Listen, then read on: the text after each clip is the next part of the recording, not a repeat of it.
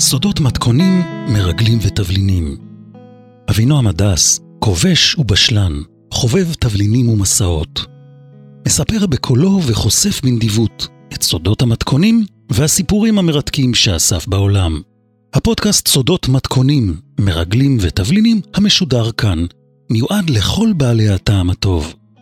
להרפתקני מטבח שואבים תבשילים, מעדנים וכבושים טעימים, מלוכים, חמוצים, חריפים ומתוקים.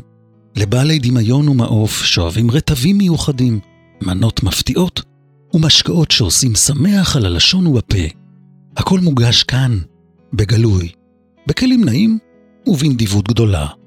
אגב, עובדות ושמות שונו כאן כדי להגן על הגיבורים, אבל המתכונים מדויקים. האזנה נעימה ובתיאבון. סיפור על טרור ועל שביל של כסף. שווארמה של טורקים ויוגורט של יוונים. ידוע שהכסף מנהל את הטרור. ותיקי הקהילה, ככה קוראים לאנשי מודיעין, קהילה, מספרים שחלק חשוב במלחמה בטרור זה מעקב וגדיעת נתיבי מימון. מי שיאתר את תנועת הממון יוכל לנצח. אתם יודעים שמדובר בהון עתק, מיליארדים של דולרים זורמים בנתיב הזה שנקרא טרור. מי שיצליח לעלות על שביל הכסף, יצליח להאט את הטרור. אני לא רוצה להגזים, אבל להאט. ללא כסף, הטרור ידעך, כי כסף הוא מניע. ארגוני ביטחון שפועלים נגד טרור עושים מאמצים עצומים כדי לאתר את הבלדרים, מי שמעביר את הכסף, את הבנקים איפה שהכסף מונח, ואת הערוצים דרכם הכסף הזה זורם. מדובר במיליארדי דולרים בשנה. אז יום אחד, לפני שנים רבות, יצא שנסעתי לנסיעת עבודה כפולה. ומי שמאזין לסיפורים שלי כבר יודע מה הכוונה, נסיעת עבודה כפולה. נסעתי לפגוש גברת אחת, שמנהלת חברת דלק גדולה, ששייכת לאיש עסקים יהודי טורקי מאוד מאוד עמיד. מיליארדר. האיש בעברו עסק במודיעין, ומסתבר שהיה מאוד מיודד עם שר ישראלי אחד, שהיה בעברו איש צבא. יש כאלה הרבה. הטורקי אהב את ישראל, עזר בנושאים שונים לנציגים שונים של ארגונים שונים ומוסדות שונים שקשורים לביטחון ישראל. אהב להיות מעורב בזה, היה מארח, עוזר, תורם. תרם גם מהזמן שלו, גם מהידע שלו וגם את העובדים שלו. לא תמיד הם ידעו שהם עוזרים, לפעמים הם ידעו, לפעמים לא ידעו. אז הגברת ההיא שמנהלת עכשיו אצלו את עסקי הדלק, מצלצלת אליי. היא מציגה את עצמה, אני מופתע, אני לא מכיר אותה. היא נותנת לי כמה מילות קוד שאני אדע שיש בה ממש, וזה לא קשקשנית, ומזמינה אותי לטורקיה. היא אומרת לי, שלחת לך כרטיס? תבוא למקום שנקרא Hillside Beach Club. זה כפר נופש יוקרתי מאוד מיוחד, במפרץ מרהיב, זה מקום שנקרא פטהייה. יותר ידוע עיר שנקראת דלמן. האנשים שמכירים את טורקיה מכירים את העיר דלמן, זה במערב טורקיה. זה ממש מול חופי יוון, זה קצה המערבי המערבי של טורקיה. המלון הזה מפואר ברמות, והוא חביב במיוחד על עשירי טורקיה ועל בעלי יכטות פאר, ומי שמכיר אותי זוכר, אם יש יכטות, אני בא. הכיסוי לפגישה, ככה אנחנו אה, מסתדרים בינינו, זה היה כאילו תפקידי כיועץ אסטרטגי, והיה להם רצון לזכור אה, את שירותיי. בשיחה היא אומרת לי, אה, אני אה, רוצה את העזרה שלך, את השירות שלך, להחדיר את הכפר לתודעת עשירי ישראל. הסבירה לי בדיוק למי היא מתכוונת, קפצתי על ההזדמנות, אמרתי טורקיה, לא הייתי מזמן, נסעתי. ביליתי במלון המדהים הזה יומיים, אני לומד בינתיים על האיכויות, על המתקנים, אני מצלם, אתה יודע, אני רושם לעצמי את כל הדברים החשובים. שט כמובן, יאכטות מטריפות היו שם. גלשתי בסקימיים, וכמובן, אוכל במסעדות הנפלאות שעל החוף, הכפר מדהים, האוכל הטורקי פצצה, פשוט, אמרתי, וואלה, נשאר פה לגור. ואז אחרי יומיים מגיעה הגברת ההיא, מגיעה בטיסה פרטית מאיסטנבול בהליקופטר. נוחתת שם על יד החוף. כמו שהיא נוחתת, היא, אנחנו מזדהים, היא, היא אומרת משהו, אני אומר משהו, תכננו מראש, והיא אומרת לי, בוא נלך לשוט. אני אומר, עכשיו הגעת. לא, לא, בוא נלך, בוא נלך לשוט. טוב, עלינו על סירה, אני משיט, היא מתיישבת על ידי, בחורה צעירה, מאוד נאה, ואז היא אומרת לי, תשמע, אנחנו מספיק רחוקים מהחוף. אני אומר לה, כן. היא אומרת לי, אוקיי, לבוס שלי יש מקור. המקור הזה הוא אדם מבוגר שעובד כמנהל באיזה בנק בעיר איזמיר, שגם היא במערב טורקיה, עיר גדולה. הוא אומר, האיש הזה סיפר לבוס שלי שהוא גילה במקרה שיש מספר חשבונות אצלם בבנק שמנוהלים על ידי איש אחד, כנראה איש קש. יש בחשבונות האלה תנועה של מאות מיליוני דולרים בשנה, רק לכיוון אחד. זאת אומרת, הכסף נכנס וכל הזמן הולך לאותה כתובת.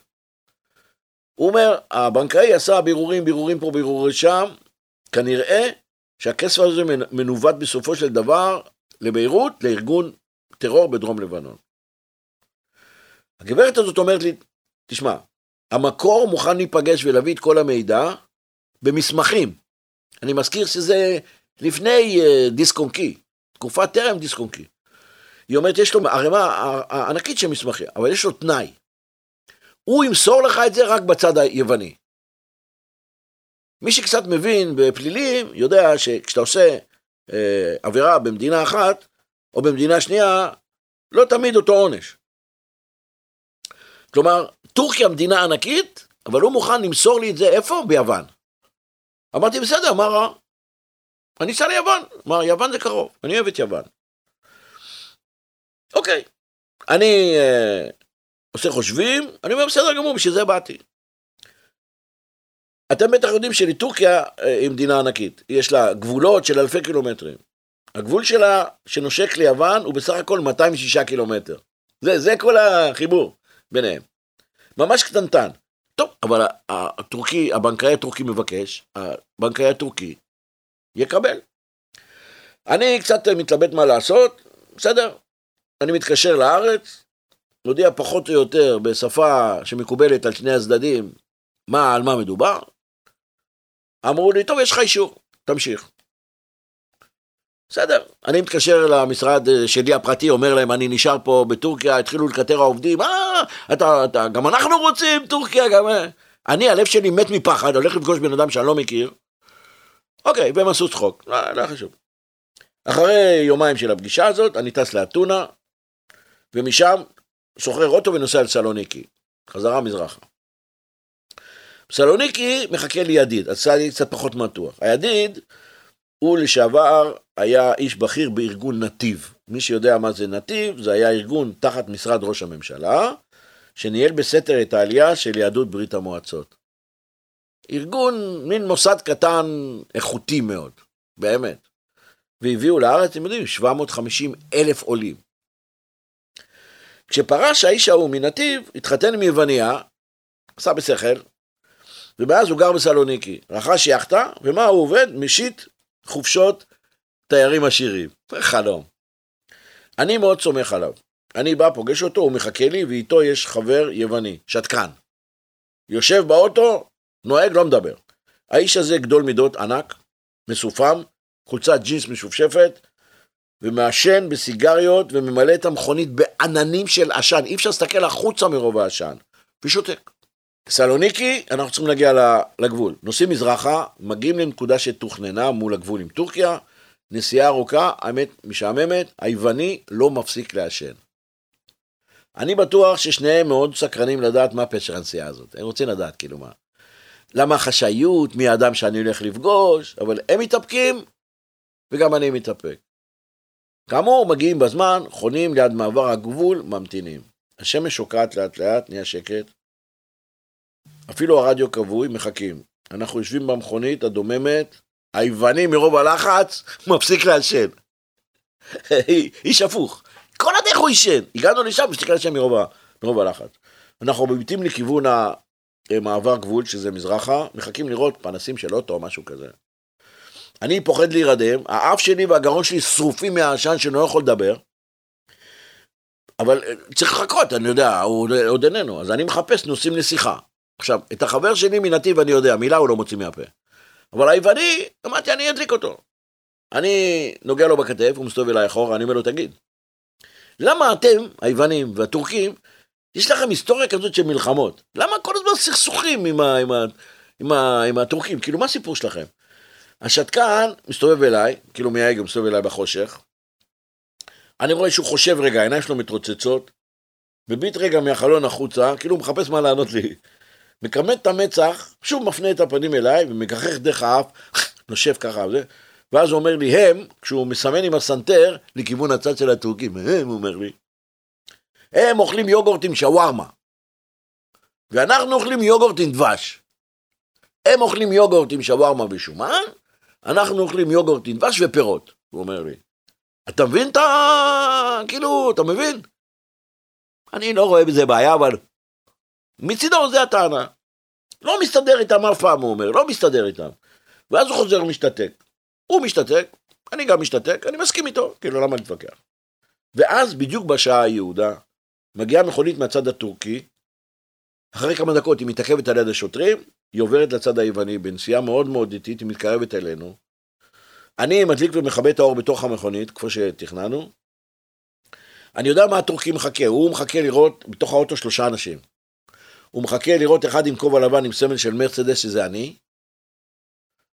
ואז האור פנימי בתוך המכונית המתקרבת גם נדלק, אני רואה יש בה איש אחד, והמכונית לאט לאט מתקרבת אלינו, נצמדת אלינו, ומישהו פותח את החלון מעט. משהו ברוחב של 20 סנטימטר, שזה בערך רבע חלון, שליש חלון. אני מזכיר, חושך. אני לחוץ מוות. לך תדע מה מחכה לי, לא, לא יודע מי הבן אדם. אני לא יודע איך קוראים לו, הכל בסודי סודות, לא יודע איפה הוא עובד, לא יודע בן כמה הוא, אני רק יודע מה שסוכם, להדליק את האור, לעשות סימנים היד, הכל לפי התכנון. אני לא מכיר את הבן אדם, גם לא פגשתי אותו אף פעם. אני גם לא יודע מה המניע שלו, לא יודע למה, למה, אולי סחטו אותו, אולי, אולי יש לו רצון, אולי יהודי, אולי הוא שונא, אתה יודע, לא יודע. אבל מה, אני סומך מאוד על איש הקשר, אבל כל הפגישה הזאת מלאה סמ"כים. זוכרים מה זה סמ"כים? סימנים מחשידים. כל דבר שאני חושב עליו, אני אומר, בוא'נה, זה לא, לא מריח לי טוב העסק הזה. וזה נצמד אוטו לאוטו ופותח חתיכת חלון. ואני אומר לעצמי, תשמע, תתרחק כמה שיותר אחורה מהחלון, לך תדע מה, מה מחכה לך שם, אקדח, סכין. ופתאום אני אומר, אולי רימון. איך אני, מה אני אעשה עם רימון עכשיו? אבל כמו בחתונה, אני מצפה להכי טוב ומתכונן להכי גרוע.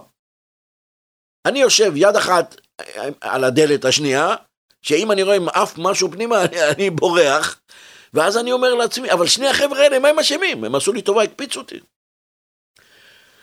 אתה מכיר את השיר הזה? רק שלא יעוף איזה רימון וכולם נלך לעזאזל. זה מה שחשבתי. קם בלילה ליד הגבול של טורקיה עם, עם, עם יוון, הדבר האחרון שאני רוצה זה שיתפוצץ עליי רימון. ואני מחכה. ממול, מה אני רואה? אני רואה פרצוף מודאג מביט אליי בחשיכה. הוא, הוא כנראה מודאג בדיוק מאותו דבר. גם הוא מודאג מזה. אני אומר בקול רך, כאילו מרגיע, את החמש מילות קוד כפי שתוכננו, הוא מזהה אותי, משיב לי כמו שתוכנן. אני אומר לו נה נה נה נה נה נה נה, הוא אומר לי ני ני נה נה נה נה נה. בסדר, הכל פיקס. עכשיו, גם אני פותח את החלון עד הסוף, ואני רואה שהוא נסוג בבהלה לתוך האוטו שלו. עכשיו, הוא פתאום קלט שגם הוא פוחד מרימון, אבל מהכיוון שלי אליו. אז אני מראה לו את שתי כפות הידיים, מרים את שתי כפות הידיים ממול, ומקרב את הפנים שלי למנורה למעלה באוטו, שיראה את הפרצוף, ומחייך אליו. אני רואה הוא מחייך בחזרה, מתכופף, אני קצת, אה, קופץ לי הלב, הוא מזדקף, יש לו ביד מעטפה, משהו, מעטפה אבק כזאת, אתה יודע, כמו מעטפה של, אה, של אה, קלסר בפנים. מעביר לי את זה דרך החלון, אני לוקח את המעטפה, מניח את זה מתחת לכיסא של הנהג, זה שלפניי, מתרומם בחזרה, אני רואה, הוא מסתכל עליי בציפייה, כאילו, מה העניינים? אני מחייך אליו, מצדיע לו עם שתי, ידע, עם שתי אצבעות על המצח, הוא מצדיע לי בחזרה, מכבה את האור הפנימי, סוגר את החלון, מסובב את ההגה הצידה, והופ, נעלם. לתוך יוון. לא חזר לטורקיה. אני פונה ליווני שעל יד ההגה, ואני אומר לו, טליוסי, ספיתי. מה שידוע, כן, נגמר, ספיתי, הביתה, בוא ניסע הביתה. אחר כך בדרך חזרה בין סיגריה לסיגריה, שלו. הוא מספר לי שהוא ממשפחה שחיה 20 דורות באי כרתים. ומי שיודע, יודע שהקריטאים יש להם חשבון ארוך עם, ה, עם העות'מאנים הטורקים, ממלחמה ב-1897, הטורקים אמרו כרתים שלנו. אז הוא לא רק פחד מהטורקי שהגיע, הוא גם שנא אותו, אתה מבין? נוסף על כל הצרות. והוא ממשיך לנהוג ו- ולעשן, ומעשן ומעשן, ופתאום, פתאום מתחיל לתאר לי את המתכון הזה של היוגורט עם הדבש. כאילו הוא רוצה להגיד לי במה אנחנו יותר טובים מהטורקים, אולי לא הבנתי טוב, אז הוא יסביר לי. והוא מסביר לי איך הם עושים את המנה של היוגורט עם דבש ופירות. אוקיי, עכשיו, אני יושב בכיסא האחורי, עייף מת לישון, כבר גם רגוע, רגוע, כי גם בדקתי את המעטפה, אין שום דבר ממתכת לא היה בפנים, רק קלסר עם ניירות. ואני מקווה שהנסיעה הזריזה הזאת הביתה, היא גם תיגמר מהר, וגם המעטפה תגיע לאן שצריך. כי עד שאני לא שם אותה איפה שצריך לשים אותה, לא גמרתי את העבודה שלי, זה שאצלי זה לא מספיק. זהו, עברו שנים. הבוקר אני צועד את ההליכה היומית שלי בפארק, זה ספורט של פנסיונרים, ללכת בפארק.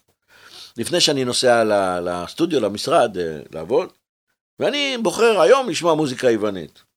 מה מזכיר לי מוזיקה יוונית? את הסיפור ההוא עם היווני המעשן, החמור הזה, מכרתים שמעשן כמויות של סיגריות. זה עושה לי חשק עצום, לא לרימון יד, אלא ליוגורט. אז כמו שאני מגיע הביתה, עוד לפני המקלחת, אני שם במחבת קובייה של חמאה, זה המתכון, שימו לב. מצפה פרוסת חלה עבה בביצת תרופה, ומטגן את זה טוב טוב משני הצדדים.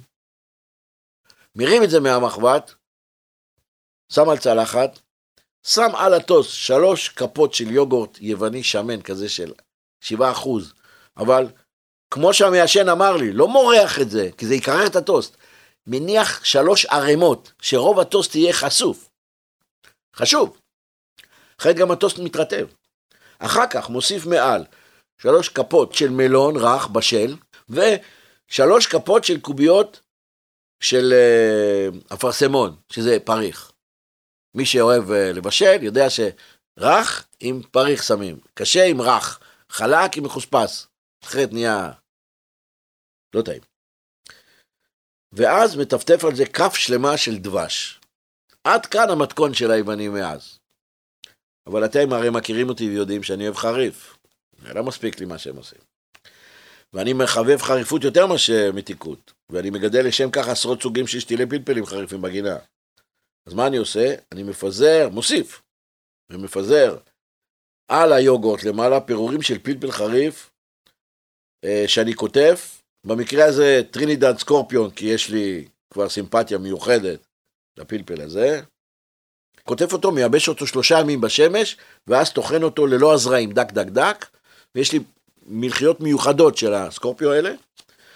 ומה אני אגיד לכם, הטוסט חם מתחת ליוגורט הצונן, הפירורים של הפלפל החריף מזניקים את הטעם של היוגורט ואת הטעם של הפירות לשיאים שאי אפשר לדמיין אפילו, וחריף יחד עם, ה, עם הדבש, תודו, זה פצצה הרי, זה כל המטבח התאילנדי, המזרח אה, אסיאתי בנו על זה.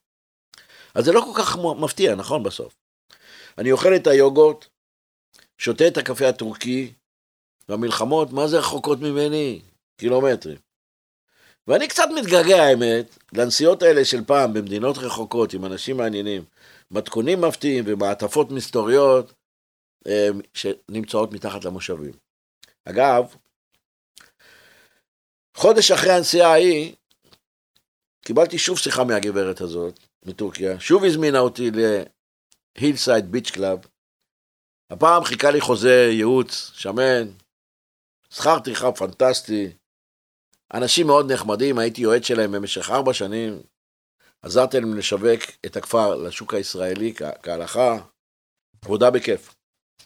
נסעתי ל Hillside Beach Club עוד הרבה מאוד פעמים עם קבוצות של עיתונאים, של סוכני נסיעות. הכפר הפך להיות מאוד פופולרי אצל העשירון הישראלי העליון. מאוד נהניתי, וגם אני אספר לכם סוד קטן.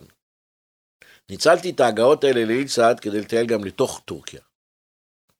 כי זה בצד המערבי, אתה נוסע צפון מזרח. מדינה יפה טורקיה, ענקית, מלאה כל טוב.